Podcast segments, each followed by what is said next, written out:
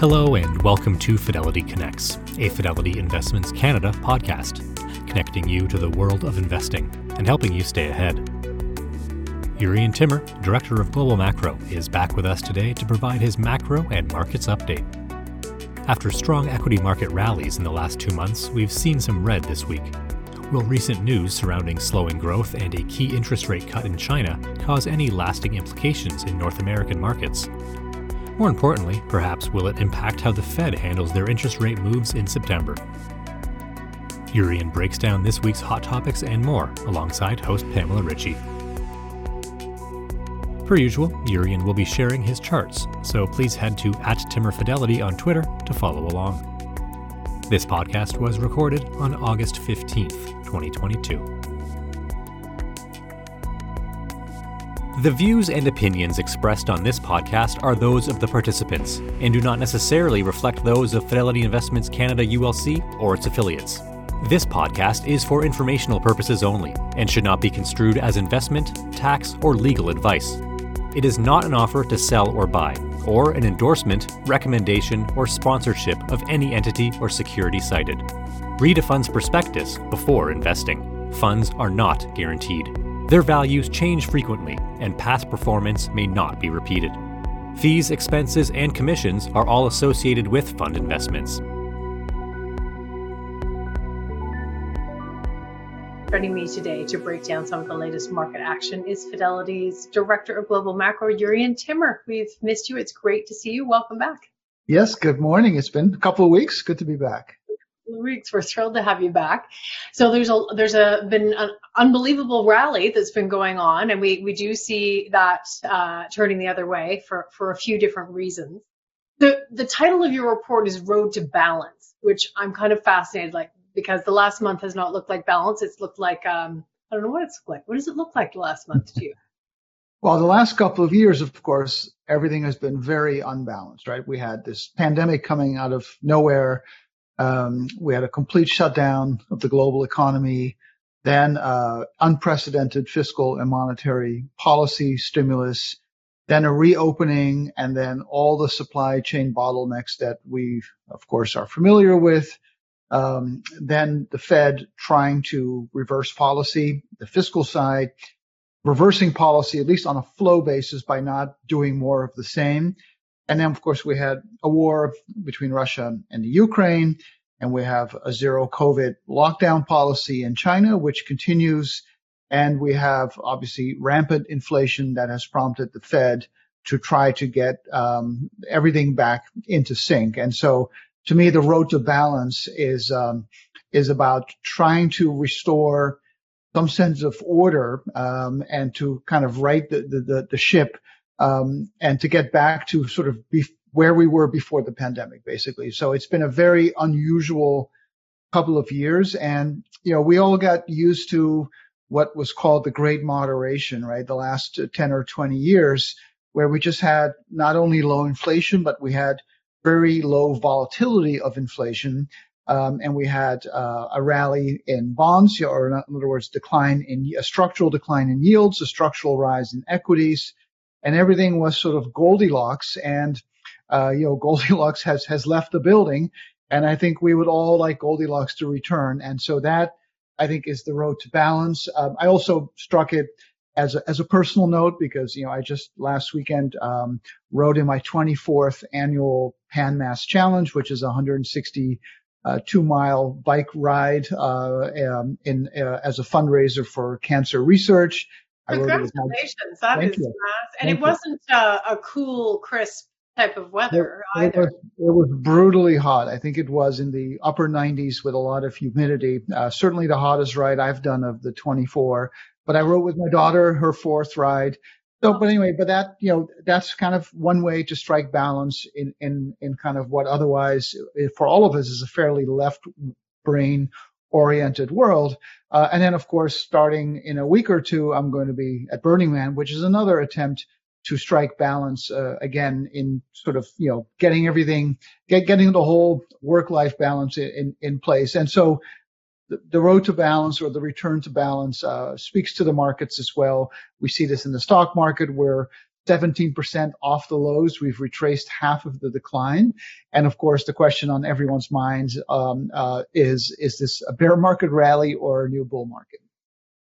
So should we begin there? Should we take a look at the technicals? You have amazing charts that you yeah. brought with us. I mean, how yeah. does how do the technicals look at that question? The first chart we'll look at today is Jurrien's August 15th tweet, Market Breadth. This will be followed by Technicals, which is also the next tweet.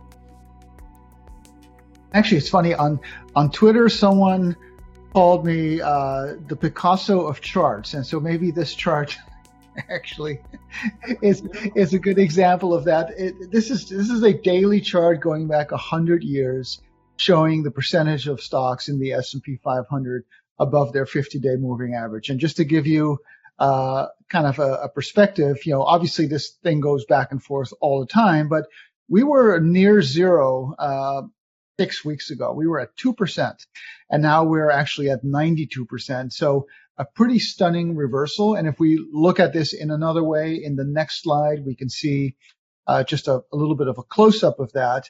Um, and so, you know, it's an impressive uh, amount of breadth. We call that market breadth, the number of stocks going up and down. And so the question is, you know, that, that we call that a breadth thrust. Um, and oftentimes that can be a sign of a new bull market, but unfortunately, uh, oftentimes it can also just be a bear market rally because bear market rallies actually tend to be stronger and faster than a lot of new bull markets because bull markets start when the market has gotten so oversold that nobody really believes in it anymore and it takes a while to build that base. Uh, so, it, but so uh, just to give you an example of that. Next up, bull market analogs price and then bear market rallies, tweeted back to back on August 15th. I've lined up all cyclical bull markets. Um, those are all the gray lines going back 100 years and superimposed the current cycle. And again, we don't know if this is a new bull market. Uh, I'm not here to tell you that it is. I do think that the bottom is likely in, but that doesn't mean we're we have a catalyst in place for a new bull market. But if, if you look at this chart, you can see that 17% off the low is kind of neither here nor there in relation to what other bull markets before us have done.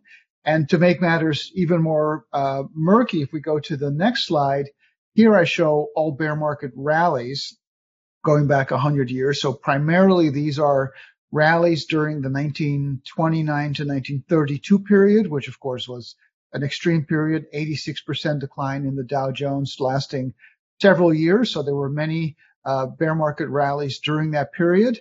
Then we have some during the, the late 30s, the 40s, which is a relevant period as we've often discussed. And then the dot com bubble burst in early 2000, 2001, 2002. And then, of course, the financial crisis in 08. And again, here it's hard to draw any kind of conclusion about whether this is a new bull market or a bear market rally. So that the internals of the market, unfortunately, don't give us a lot of clues. Um, and we have to sort of build a thesis on what we think is going to happen on the basis of earnings growth or the economy at large and what we think will happen to interest rates and monetary policy. And that uh, basically what it all comes down to. And the, the only thing that I think we can really draw a clue from, um, at least perhaps in the coming few weeks, is the retracement. When you look at all bear market rallies um, and the amount of the decline that is being retraced. And right now we have retraced 53% of the decline, which is very impressive. We rarely exceed that level. Basically, a bear market rally does not go beyond a 50% retracement. And what, and I remember us talking about this two years ago after the lows in March of 2020, that once the market regained more than half of its, of its loss, um, you know, historically, you really have no choice but to conclude that a new bull market is in place. And that was not the only thing we looked at. We looked at many, many factors, of course. But, but so if we start, if we keep retracing more of this decline, uh, it, it's going to probably be a new bull market, at least on the basis of historical uh, patterns. Fascinating. So, so the next few weeks are critical, though, right? I mean, is that is that fair? This is is where we go from. Okay, so today we got a yeah. lot of bad news out of China, and and you know that could well be um, messing with markets. There's there's you know, always a risk of contagion, but there's but there's also the question mark of was that just it? We just saw you know the rally go, and now maybe for other reasons, technical reasons. That's yeah. So we we are definitely at a fork in the road, and I think it's going to be an actionable one actually because we are now overbought technically, as I showed with that percentage of stocks above their moving average.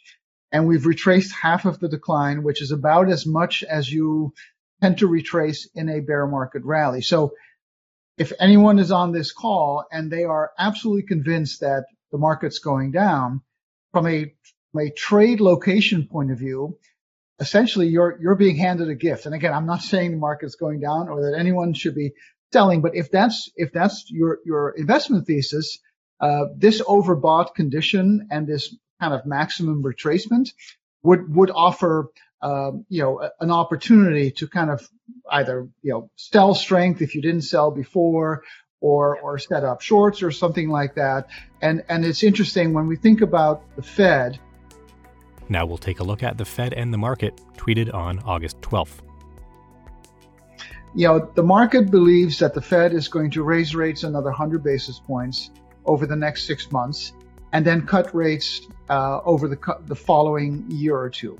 So that orange line is the forward curve. And interestingly enough, that forward curve did not change much after the very friendly CPI report that we had okay, last week. I wanted to ask you about. Okay, yeah. good, good, so, yes. So, so, so the, the peak for this curve was a few months ago at 4% when we got that first really bad CPI. I mean, they've been all been bad for the whole year, but where we got that one where people were expecting the CPI to roll over and it actually went to a new cycle high at 8.6% that that was the that was the peak for the bond yields, three and a half percent. So that was in June, I think it was, and that was the peak for the forward curve. And we've come down a little bit. We're at 365 now as the terminal value for the for this cycle, but we haven't come down a lot. And the reason I mention this is if we go to slide 27. And for us, that is financial conditions and the Fed, last tweeted on July 27th what we can see is that since the stock market bottomed in June and since bond yields peaked around the same time at 3.5%, this top line here shows financial conditions. And when the line goes up, it means financial conditions are tightening. And when it goes down, they're loosening. And so what's happening is that the Fed still has a hundred, still has a lot of wood to chop, right? We're, we're at two and three eighths. The Fed's going to go presumably to three and a half. So that's another hundred basis points. Um, and uh, but yet financial conditions are now loosening. And you know, if I was the Fed, I would be a little bit, um, you know, perturbed by this because the whole point of tightening policy is to tighten policy and to tighten financial conditions. And so they're to be tight- yeah, yeah, so to be tightening policy while the markets are easing on your behalf, you know, because rates are falling, credit spreads are narrowing, stocks are rallying, even the dollar's coming down. These are all components of financial conditions um, it wouldn't shock me that the Fed will start to kind of try to beat the markets down with their words, you know, to jawbone the markets and saying, hey, everyone, you're declaring victory a little bit too soon. And if that happens, that that's going to be a problem for this rally. Let's take a look at valuation and the two year, tweeted on August 17th.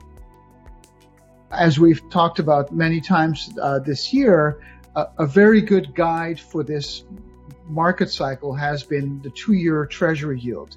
Uh, we look, of course, at long rates. Those are that's an important input into the discounted cash flow model. But the two-year yield is a very good proxy for the Fed cycle because the two-year yield is essentially essentially represents that forward curve that I showed in the previous chart or two charts ago. And so the two-year yield turned upside down, which I've done here, and I've expressed it as a PE. So just by doing a, a simple regression, uh, the two-year yield is near the, the highs of the cycle and expressed as a PE, it's near the low of the cycle, even though the PE itself, the forward PE, which is the gray line, has gone from 15 times expected earnings to 18 times just during this rally. So but because earnings growth, earnings growth has held up better so far than expected. I think for the second quarter earnings season, everyone was kind of waiting for the next shoe to drop and it, it didn't drop, right? So earnings held in pretty well. Uh, but still, earnings growth is slowing, margins are coming down, and therefore any rally in the S&P is going to be based on a rising PE multiple as you can see in this chart. And that creates a disconnect between where the Fed cycle is and where the market is. And and so you know if the Fed starts to really jawbone the markets into saying look listen people you're way too early on on sounding the the, the um, you know the all clear here then I would imagine that it's the valuation side that's will come under pressure and with earnings growth holding in, but certainly not accelerating in any way, uh, it's hard to see the market build on the strength that it has uh, achieved so far. Okay. There's been regulation. There's been new some new moves on on the buybacks front um, in terms of taxes. How this is potentially going to affect the way corporations manage their their allocations, their capital allocations. So, how, how do you think that might affect, if at all, uh, share prices? So what we have, of course, is slowing earnings growth, still positive, um, but X energy, which is only a small sector, uh, earnings growth for 2022 for the calendar year is expected to be 3%, and that number has been coming down. So there's no question that we are in a slowing earnings growth environment, which can be okay for the market. It's better than obviously a contracting earnings growth environment. It's the difference between a soft landing and a hard landing. But, you know, we don't have that tailwind of strong accelerating earnings growth anymore. And on top of that, uh, the operating margin, the profit margin in the S&P is coming down. It was at 13.7 in January. It's at 13.1 and falling now.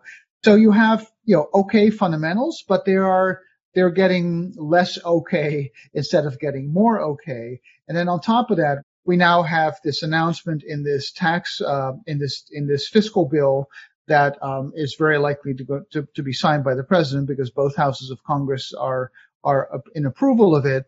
That's going to uh, levy a one percent tax on share buybacks, and so share buybacks are an important story. I think it, it's a piece of financial engineering that I think is often underappreciated in terms of what it has contributed to the secular bull market story. And as you know, I've been a secular bull for almost 10 years.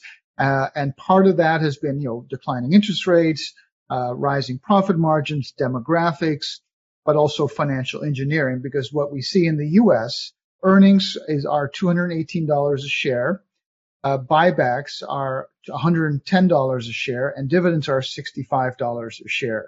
When you add up the dividends and the buybacks, you get what we call the payout.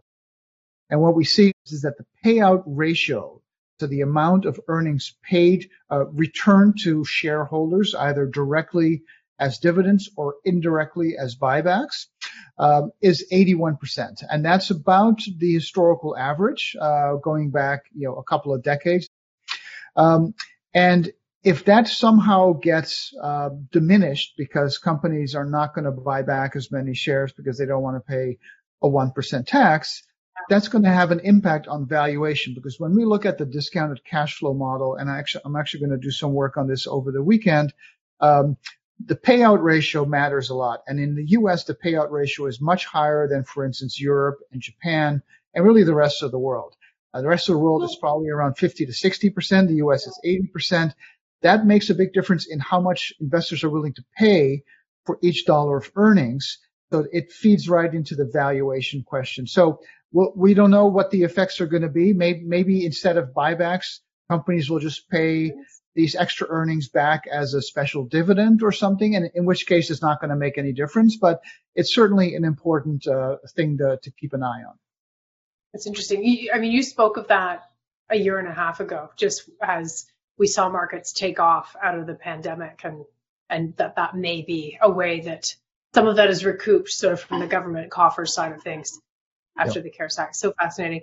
Um, I wonder, I just want to, I wonder if you did this one already. The anatomy of a correction. Did we do that slide already? This is sort of taking a look at the other bear markets, but then ultimately getting us to the post-war comparison to right now. Um, a couple of oh. these, which you've done yeah. before, the 1940s. COVID yes. was like a war to an extent in terms of the effect in the markets. Absolutely. So we can pull up slide 12 which for us is 2022 versus 1946, tweeted on August 17th. Um, so yeah, you know, we we we've gone. We started this conversation in March of 2020, yeah. and back then uh, I was using the analog of the early 40s, right? So 1942 was the year where the U.S. Um, kind of mobilized for to uh, join World War II. And that mobilization meant, of course, you know, redirecting uh, people in in you know labor, capital, uh, you know, women went to work, you know, to, to, to help mobilize uh, the, the, economy. We had a massive increase in debt, and that increase in debt was funded or monetized by the Fed, uh, which which put in place yield caps and did a lot of QE. Uh, the Fed increased its balance sheet tenfold during the 1940s. So a couple of years ago, that was kind of a primary um, analog, uh, and it was a good one because that that was a, that 1942 bottom was was a kind of a similar type of bottom. We've now moved on towards the second half of the 1940s. You know, analogs never fit perfectly. You have to kind of pick pick the moments that are most um, uh, are most relevant. Uh, so we had this big rally from 42 to 46. We, of course, we had World War II. We had lots of inflation. Then the war ended and all these, you know, this labor went back into the economy, but the economy, which had been geared to essentially mobilize for the war, wasn't ready to now mobilize for all these GIs to come back into the economy. So that's a very good parallel to the supply chain disruptions we saw during COVID, right? So, I mean, there really are, I mean, obviously a world war and COVID are not the same thing, but there are definitely parallels uh, to that. And so that was a very disruptive period in 1946 where inflation was a problem. The, the stock market had a 26% decline. Um, and, um, and then, you know, the Fed was trying to raise rates, but the Fed was still kind of under the thumb of the Treasury. Um, and so there was only so much that the Fed could do. So anyway, there are definitely parallels here as the U.S. Uh, well, as the global economy tries to reopen and tries to resolve these supply chain bottlenecks. Um, and so it's interesting that that period in 1946, really spanning all the way to 49, which is the analog here in the in the yellow line, uh, the decline was only 26%, which is very similar to the 25% decline we've seen right. the first half of this year. Um, but you know, earnings never skipped a beat, and that's because we had a lot of inflation, right? The earnings are a nominal concept because a company sells into the nominal economy, and so earnings are not skipping a beat right now. Earnings growth is slowing, but they're still holding up, and inflation clearly is going to play a role in that. Uh, so the second half of the 40s was all about valuation. The PE ratio, which was at 22 at the top in 1946 eventually by 1949 was at five. And I'm not predicting that the PE is going to go to five. We're in a different world, but it, it just goes to show that when you have periods of inflation, um, it's the valuation that is moving the needle more so than the earnings. And that's why I pay so much attention to valuation now at, per that chart, uh, comparing the PE to the two year yield. That's, it's fascinating. And I remember you said, you know, even, even in June, on a PE basis, things hadn't gotten cheap, cheap. I mean, they were lower, but they weren't cheap, cheap. Um, there's right. so many. We, we, went down to fair value, but we never yeah. went through it. And that's why, as we discussed back then, even though you could make the case that the bottom was in, we never got to that really juicy kind of opportunity where everyone sold because they were expecting a recession that then did not happen, right? That, that's how you get bottoms. Uh, so if the PE had gone to 13 when it should have been at 16, then you have an opportunity. But we, we went down to 15 and it should have gone down to 15 and now it's at 18. And so there was never that, that opportunity set. So interesting.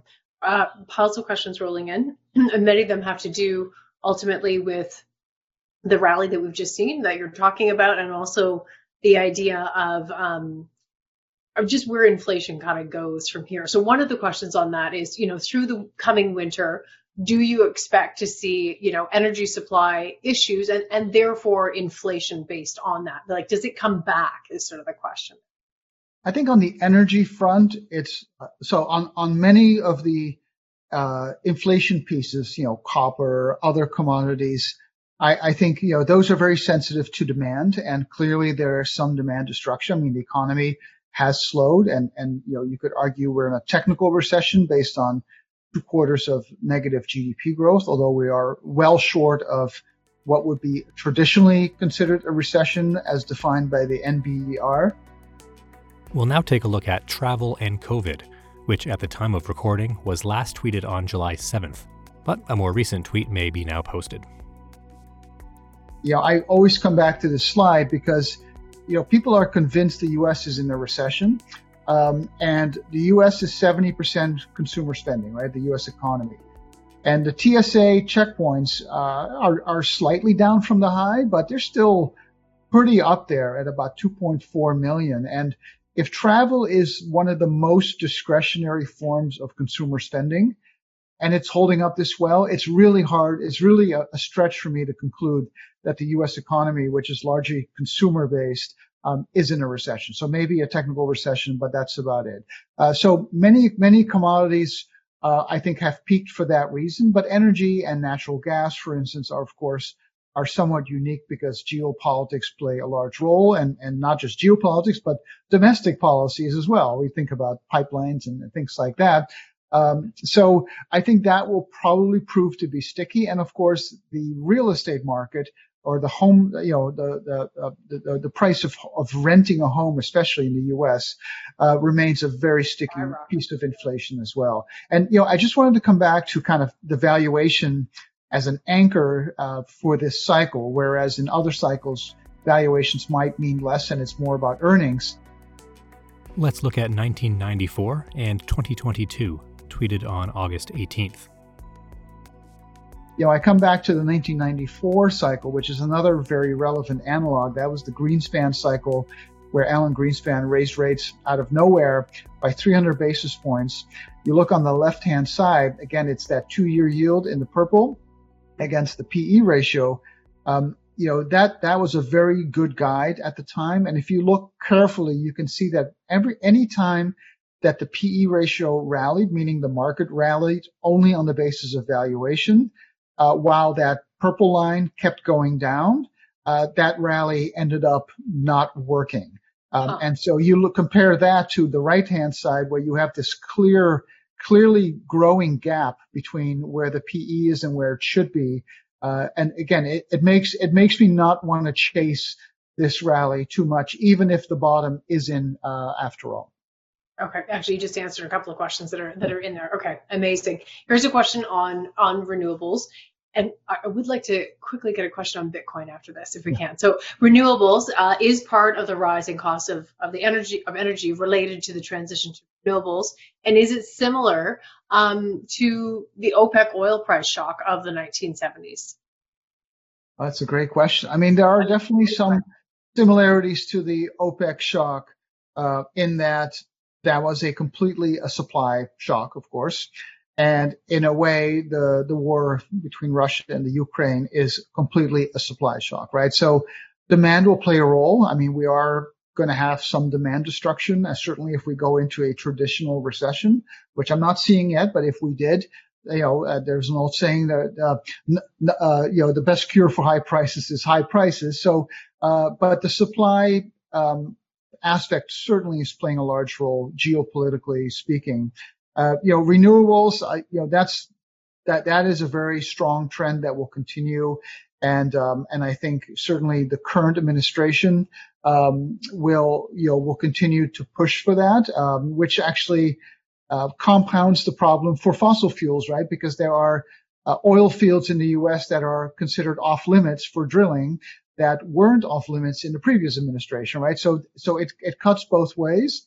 Uh, but we do have a midterm election coming up in, in only a few months, and chances are that we will have a complete gridlock from November for the next two years because the House and possibly the Senate are likely to flip to the Republicans, and then we will have a lame duck type of, of presidency. So chances are that very little will get done either towards ESG, ESG or against fossil fuels. Uh, not ESG, but renewables in general. Yeah. Okay. And Which just of course quickly, is part of it. Yeah. Speaking of um, seasons and, and various things, uh, is the crypto winter over? Um, My hunch is that it is. Let's now reference Bitcoin price versus value, tweeted on August 18th. You know, I look at valuation. Most people look at price, especially when it comes to crypto, but valuation is where it's at, right? So, uh, crypto's value proposition is that there's an adoption curve. It has Bitcoin has a network and it's growing. Um, and um, and that provides a fundamental anchor, just the way we have fundamental anchors in in the in the stock market and the bond market. So my valuation metric for Bitcoin is very simply uh, the price divided by the number of addresses, non-zero addresses, and I call that the price to network ratio, which is the orange line. That orange line is back to 2014 levels. So compared, so in absolute terms, maybe Bitcoin is not cheap, or maybe it is. That's the black line. But certainly relative to the size of its growing network, I think Bitcoin is cheap. Finally, we'll look at Bitcoin supply and demand models tweeted in that same August 18th thread as the last slide. Here you see Bitcoin's rising or growing network. So if you believe that Bitcoin has an adoption curve and that adoption curve is going to be up and to the right, maybe at various slopes. And I think the slope of that curve is where really the conversation's at. We are currently at a price where even when I look at a more conservative um, model, which is the green line, we're below it. Um, and so to me, you know, the, the question is, you know, does Bitcoin end up at 50,000 or 100,000 or, or what, whatever the number is? But based on the work I've done, um, it doesn't really belong at 20,000. It, it, belongs at a level higher than that. And of course, we had this crypto winter. We had all of this leverage coming into the system and it was hard to see. And then as, as happens with every bear market, when the tide goes out, as Warren Buffett famously said, you, you, you, you see who's been swimming naked. Um, and as the tide went out over the last six months, there were a lot of a lot of uh, a lot of a lot of damage being done. Companies going under, hedge funds, you know, getting liquidated, all that kind of stuff. And so, to me, um, when you see those headlines appear of companies, you know, of, of dead bodies, you know, f- floating in in the harbor, uh, that that's a pretty good time to be a buyer, especially against what you see in this chart, which is a fundamentally still constructive picture. So, you know, if if the green line or the purple line or the orange line says 50,000 and we're at a 100,000, well then Bitcoin's too expensive. It's done too much too soon. But yeah. if that line's at 50,000 and Bitcoin's at 20,000, to me that's an opportunity. But that's just just my personal opinion. Okay, we're thrilled to have you give all of your opinions and thank you for sharing everything you have with us today. It's great to see you and we'll nice see you again see you. next week here in Timor. Great. Thank you, Pamela. Thanks for listening to the Fidelity Connects podcast. If you haven't done so already, please subscribe to Fidelity Connects on your podcast platform of choice. And if you like what you're hearing, leave a review or a five star rating. You can visit fidelity.ca for more information on future live webcasts, and don't forget to follow Fidelity Canada on Twitter. Thank you. See you next time.